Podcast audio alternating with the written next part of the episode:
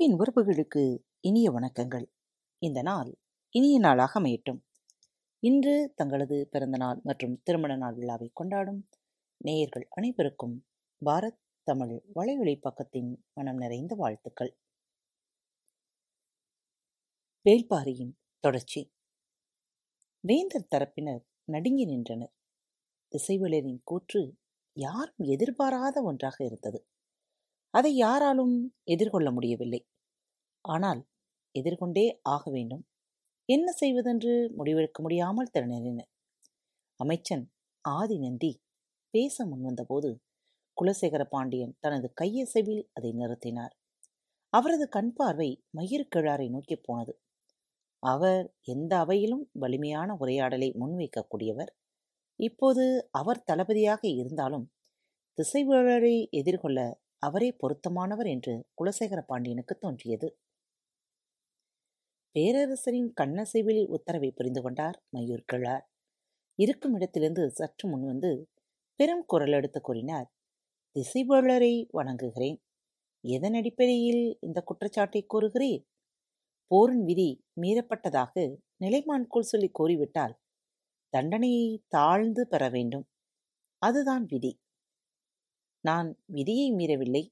விளக்கம்தான் கேட்கிறேன். என்ன விளக்கம் வேண்டும் உனக்கு? அவர்கள் இருவரும் விதியை மீறியதாக நீங்கள் சொல்வதற்கான விளக்கம்? போர் முடிவுறும் முரசின் ஓசை கேட்கும்போது பரம்பின் குதிரைப்படை தளபதி இரவாதன் கூட்டத்தினுள் இருந்த நீலனை வெளியில் அழைத்து வந்துவிட்டான் ஆனால் முரசின் ஓசை கேட்டதும் தனது ஆயுதங்களை தாழ்த்தி அப்படியே நின்றான். மூஞ்சலை விட்டு வெளியேறாத நிலை என்பதால் நீலனை மீண்டும் கூடாரத்திற்குள் அனுப்பினான். போர் முடிவிட்ட பிறகு மூஞ்சலை விட்டு வெளியேற்றக்கூடாது என்பதனால் அப்படிச் செய்தான். நீலன் கூடாரத்திற்குள் நுழைவதை பார்த்து கொண்டே நின்றிருந்த இரவாதனை பின்புறம் இருந்து பொதிய விற்பனும் சோழவேழனும் சரமாரியாக அம்பெய்து தாக்கினர். அவர்களுடன் படையணியினரும் சேர்ந்து தாக்கினர். போர் முடிவிட்ட பிறகு ஆயுதங்களை தாழ்த்தி நின்று கொண்டிருந்தவனை விதிகளை மீறி கொலை செய்தனர் இருவரும். சொல்லி முடிக்கும் முன் சினம் கொண்டு கத்தினான் சோழவேளன். நாங்கள் அதற்கு முன்பே அம்பை எய்திவிட்டோம். நாங்கள் அம்பெய்திய பிறகுதான் உங்களின் முரசின் ஓசை கேட்டது என்று உறக்க குரல் கொடுத்தான் புதிய வெப்பன் திசைவுளரின் உடல் நடுங்கியது. தனது கூற்றை மறுத்து மேலெழும் சொற்களை அவரால் ஏற்றுக்கொள்ள முடியவில்லை. இடைவெளியின்றி மயூர் கிளாரின் குரலும் மேலெழுந்து வந்தது. அரச பெருமக்கள் சொல்லும் விளக்கம் ஏற்புடையதா திசைவேளரே? மேலே ஏறிய சினத்தை கட்டுப்படுத்தபடி சொன்னார். நிலைமான் கோல் சொல்லி ஒரு பொய்யின் மீது விளக்கம் அளிக்கும் அளவுக்கு தாழ்ந்து விடவில்லை. மயூர்கிழார் சற்றே அதிர்ச்சியானார். திசைவேளரை கைகொள்வது எளிதன்று என்பது தெரியும். ஆனாலும் அவரின் குணமறிந்து உரையாடலை வேறு திசைக்கு திருப்புவதே இப்போதிருக்கும் ஒரே வழி என தோன்றியது. நான் பொய்யின் மீது விளக்கம் கேட்கவில்லை திசைவேழரே அவர்களின் கூற்றுக்குப் பிறகு உங்களின் குற்றச்சாட்டின் மீதான விளக்கத்தை தெரிந்து கொள்ளவே கேட்கிறேன். நான் சொல்வது குற்றச்சாற்றன்று. தீர்ப்பு. எந்த சொல்லாலும் தன் அதிர்ச்சிக்குள்ளாகவில்லை என்பதை காட்டிக்கொள்ள இடைவெளியின்றி மயிர்கிழார் சொன்னார். உண்மைதான் திசைவேலரே நீங்கள் சொல்வது தீர்ப்புதான். நான் கேட்பது அந்த தீர்ப்பின் மீதான சிறிய விளக்கம் மட்டுமே. இன்னும் என்ன விளக்கம் தேவை? முரசின் ஓசைக்கு முன்பே அவர்கள் அம்பை எய்துவிட்டதாக கூறுகின்றனரே. அவர்கள் இருவரும் இரவாதனின் தாக்குதலைக் கண்டு அதிர்ச்சியாகி நின்றிருந்தனர். கடைசி நாளிகையில் நீண்ட நேரம் அவர்கள் அம்பெய்யவில்லை. முரசின் ஓசை கேட்ட பிறகு இரவாதன ஆயுதங்களை தாழ்த்தி உள்ளளையும் நீலனை ஏக்கத்தோடு பார்த்து கொண்டிருக்கும் போதுதான் இவர்கள் பின்னால் இருந்து அம்பெய்தனர். அதாவது போரிட்டுக் கொண்டிருக்கையில் இரவாதனை ஒன்றும் செய்ய முடியவில்லை. முரசின் ஓசை கேட்டு அவன் ஆயுதங்களை தாழ்த்திய பிறகு கோழைகளைப் போல பின்னால் இருந்து தாக்கினார்கள். என் தந்தையை கோழை என்றா சொல்கிறேன் என துடித்தெழுந்தான் சிங்கனச்சோழன் பாண்டிய இளவரசனை இகழ்வதற்கு எதிராக கருங்கை வாணனின் குரல் அதைவிட மேலேறி வந்தது.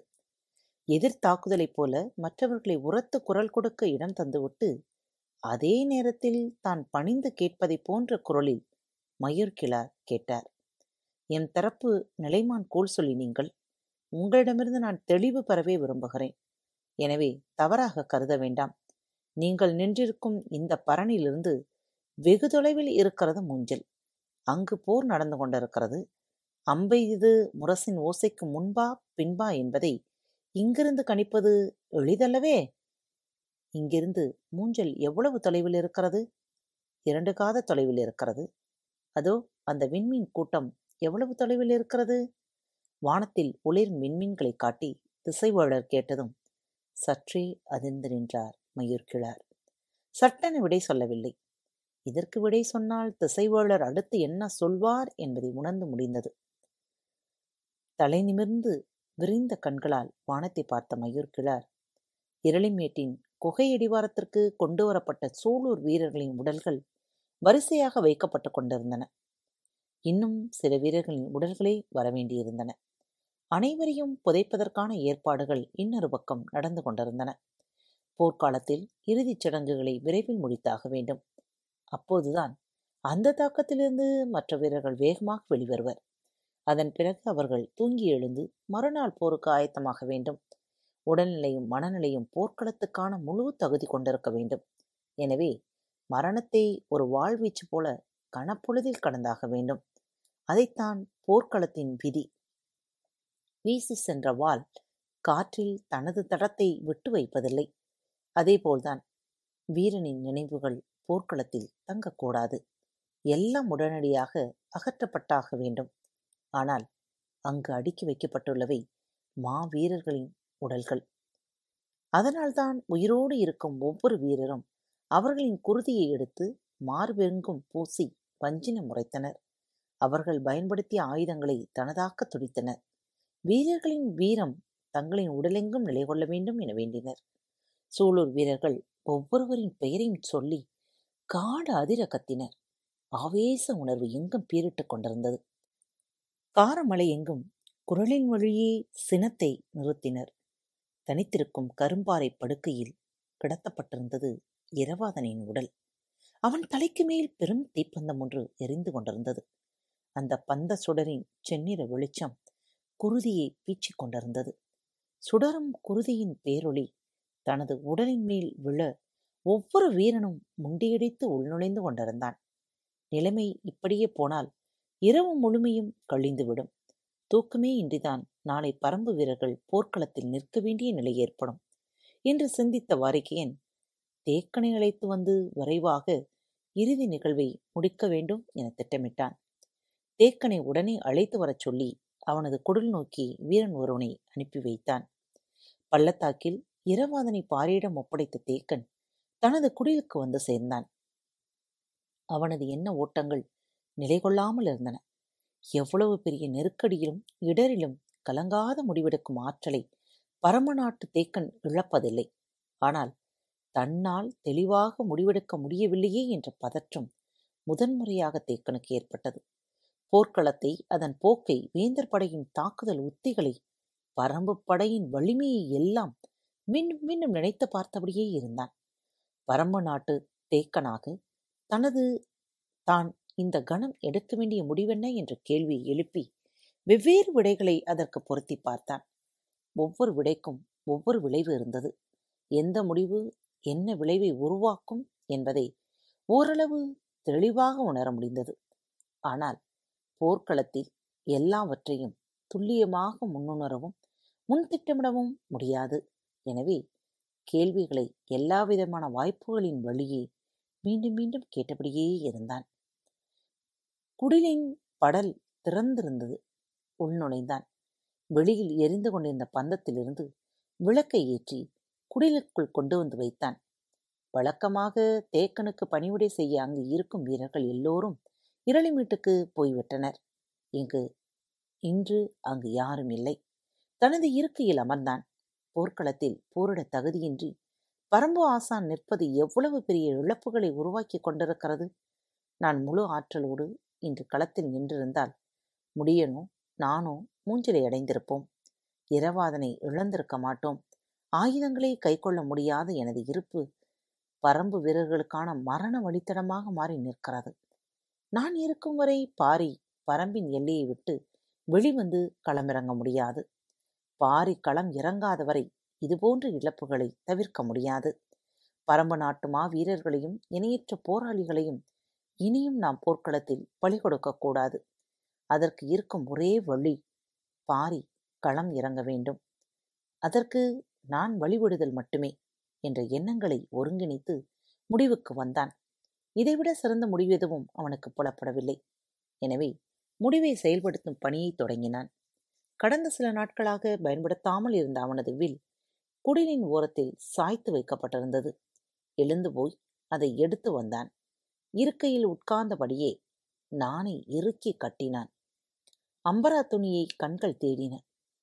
மேல் மூங்கிலில் அது தொங்கிக் கொண்டிருந்தது. மீண்டும் எழுந்து போய் அதை எடுக்க வேண்டியிருந்தது. விழா எலும்பு கொத்தி உள்ளிறங்கிக் கொண்டிருக்கும் தனக்கு பிடித்த அம்பை எடுக்க வழக்கம்போல் அவனது கைகள் விரைந்து சென்றன. போரின் போக்கறிந்து கடைசி ஐந்து நாளிகை இருக்கும்போது திசைவேலர் இடதுபுறம் இருக்கும் மூன்றாம் பரனுக்கு வந்து சேர்ந்திருந்தார். நடந்தது அனைத்தையும் உன்னிப்பாக கவனித்து அறிந்திருந்தார். அவர் சொல்லும் சான்றுகளை மயூர்கிழாரால் மறுக்க முடியவில்லை. சொற்களால் அவருடைய எண்ணங்களை திசை திருப்ப முடியுமா என்று செய்து பார்த்த முயற்சிகளால் எந்தவிதமான பலனும் ஏற்படவில்லை. உரையாடலை இதற்கு மேலும் நீட்டிக்க முடியாத நிலை உருவானது. அடுத்து என்ன செய்யலாம் என மயூர்கிழார் யோசித்தபடி நின்று கொண்டிருந்த போது பாண்டிய நாட்டு அமைச்சன் ஆதிநந்தி சொன்னான் திசைவேளரை மீண்டும் வணங்குகிறேன். நீங்கள் சொல்லியபடி அவர்கள் முரசின் ஓசை கேட்ட பிறகே அம்பெய்தனர் என வைத்துக் கொள்வோம். போரின் விதிகள் தட்டியங்காட்டுக்குத்தானே? பொருந்தும். மூஞ்சல் தட்டியங்காட்டை விட்டு வெளியில் தானே இருக்கிறது? திசைகளின் சினம் உச்சத்தை தொட்டது. கண்களை இறுக மூடி நஞ்சை விழுங்குவது போல கேள்வியை விழுங்கினார். ஆனாலும் தனது கடமையிலிருந்து நழுவக்கூடாது என எண்ணியபடி சொன்னார். பரம்பு வீரர்கள் நள்ளிரவில் வந்து மூஞ்சலை தாக்கியிருந்தால் அவர்கள் போர் விதிகளை மீறிவிட்டார்கள் என்று நீங்கள் சொல்ல மாட்டீர்களா? போர் விதிகள் என்பவை போரிடும் காலம் முழுவதும் போரிடுபவர்கள் கடைபிடிக்க வேண்டிய நெறிகள் அவை இடத்தோடும் பொழுதோடும் தொடர்புடையவை அல்ல. அந்த நெறிகளை கடைபிடிக்கும் மனநிலையை நீங்கள் இழந்து விட்டீர்கள். ஏனென்றால் உங்கள் வீரத்தின் மீதே உங்களுக்கு இருந்த நம்பிக்கை பொய்த்துவிட்டது. சொல்லின் தாக்குதலால் நிலைகுலைந்து நின்றனர் வேந்தர்கள். திசைவேளர் அதே குரலில் தொடர்ந்தார் எனது தண்டனையை ஏற்பதற்கான கடைசி வாய்ப்பை வழங்குகிறேன். புதிய வேற்பனும் சோழ வேளனும் ஏற்கனவே ஆயுதங்களை துறந்து போர்க்களம் விட்டு வெளியேறுங்கள். அமைதி அப்படியே நீடித்தது. வேந்தர்களின் முகங்கள் இறுக்கம் கொண்டன. கிழவனுக்கு பைத்தியம் பிடித்து விட்டது என்றான் புதிய வெப்பன் உதியஞ்சேரல் ஏதோ சொல்ல வந்தான். அப்போது திசைவளரின் குரல் முன்னிலும் உரத்து வெளிப்பட்டது. போர் விதிமுறைகளை ஏற்று முரசின் ஓசை கேட்டதும் ஆயுதங்களை தாழ்த்தி இரவாதனை உன்னிடம் மன்னிப்பு கோருகிறேன். விதிமுறைகளை மதிக்கத் தெரியாத வேந்தர் படைக்கு நிலைமான் கொள் சொல்லியாக இருந்த நான் இந்த தவற்றுக்கு பொறுப்பேற்று எனக்கு தண்டனை வழங்கிக் கொள்கிறேன் இதோ எனது கண்களுக்கு முன்னால் ஒளிவீசும் மின்மீன்களை பார்த்து கொண்டிருக்கிறேன். ஆனாலும் மனதுக்குள் பேரொழியாக சுடர் விடுவது மூஞ்சலுக்குள் நீ வெளிப்படுத்திய வீரமே. உன்னை போன்ற நெறி பிறழாத மாணவர்கள் என்றென்றும் போற்றப்படுவீர்கள். நீ இரவா புகழுடன் வாழ்வாய். இரவாதன் மரணமற்றவன் என்பதை காலம் உணர்த்தும். தட்டியங்காட்டு போரின் நினைவிருக்கும் வரை உனது புகழ் இருக்கும். சொல்லியபடி பரணி முன்புறமிருந்த கம்பங்களை விட்டு பின்புறமாக வந்து தனது சிற்றிருக்கையில் அமர்ந்தார். உடலெங்கும் இருந்த நடுக்கம் படிந்து அமைந்து கொண்டது. என்ன செய்ய போகிறார் திசைவேலர் என்று பதற்றம் கொண்டார் கபிலர். திசைவேலரோ இருக்கையில் அமர்ந்ததும் தனக்கு எதிரே நாளிகை வட்டில் இந்த நாளிகைக்குள் இரண்டையும் தனது இரு கைகளிலும் எடுத்து மேலேந்தினார். கால் விரல்களால் நாணை அழுத்திக் கொண்டு வலது கையால் வில்லை இழுத்து மேலே தூக்கினான் தேக்கன். கால் விரல்கள் இரண்டும் அம்பை கவ்வி பிடித்திருந்தன. அம்பின் முனை நடு வயிற்றின் விழாவெலும்பு குழியில் இருந்தது.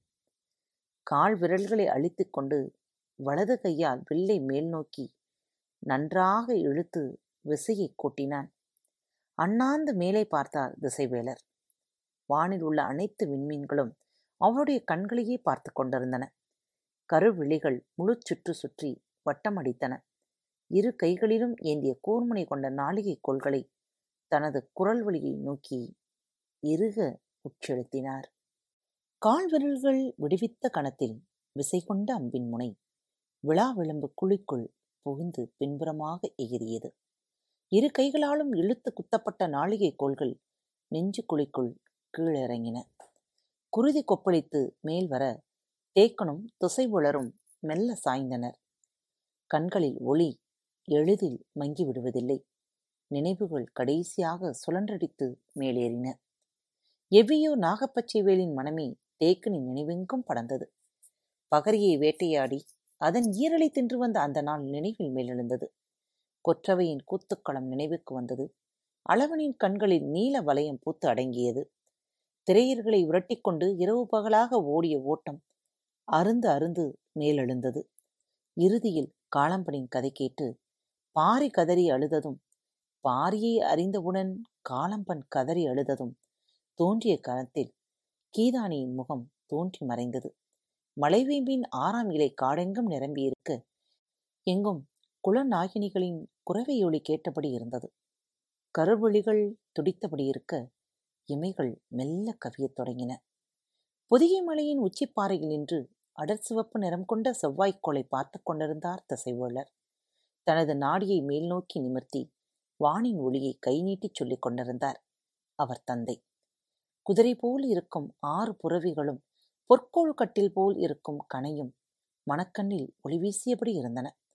சிறு புலியின் கண் போல் அருவி இரு மீன்களின் அவரை உற்று நோக்கின. இமைக்கும் தன்மை கொண்ட விண்மீன்களை பார்த்து கொண்டே இருப்பது வாழ்வின் பேரானந்தம். மனம் இக்கணத்தில் விண்மீன்களை எண்ணி பார்க்க நினைத்தது. ஆனால் சட்டென முடத்திருக்கண்ணனின் முகம் நினைவுக்கு வந்தது. தவறளித்தவன் தண்டனையின் வழியே காட்டிக் கொடுத்த நிலம் என்று அவர் சொன்ன சொல் அவரை நோக்கி திரும்பியது. பக்கத்தில் அந்தவன் இருந்து அதை பார்த்து கொண்டிருந்தான்.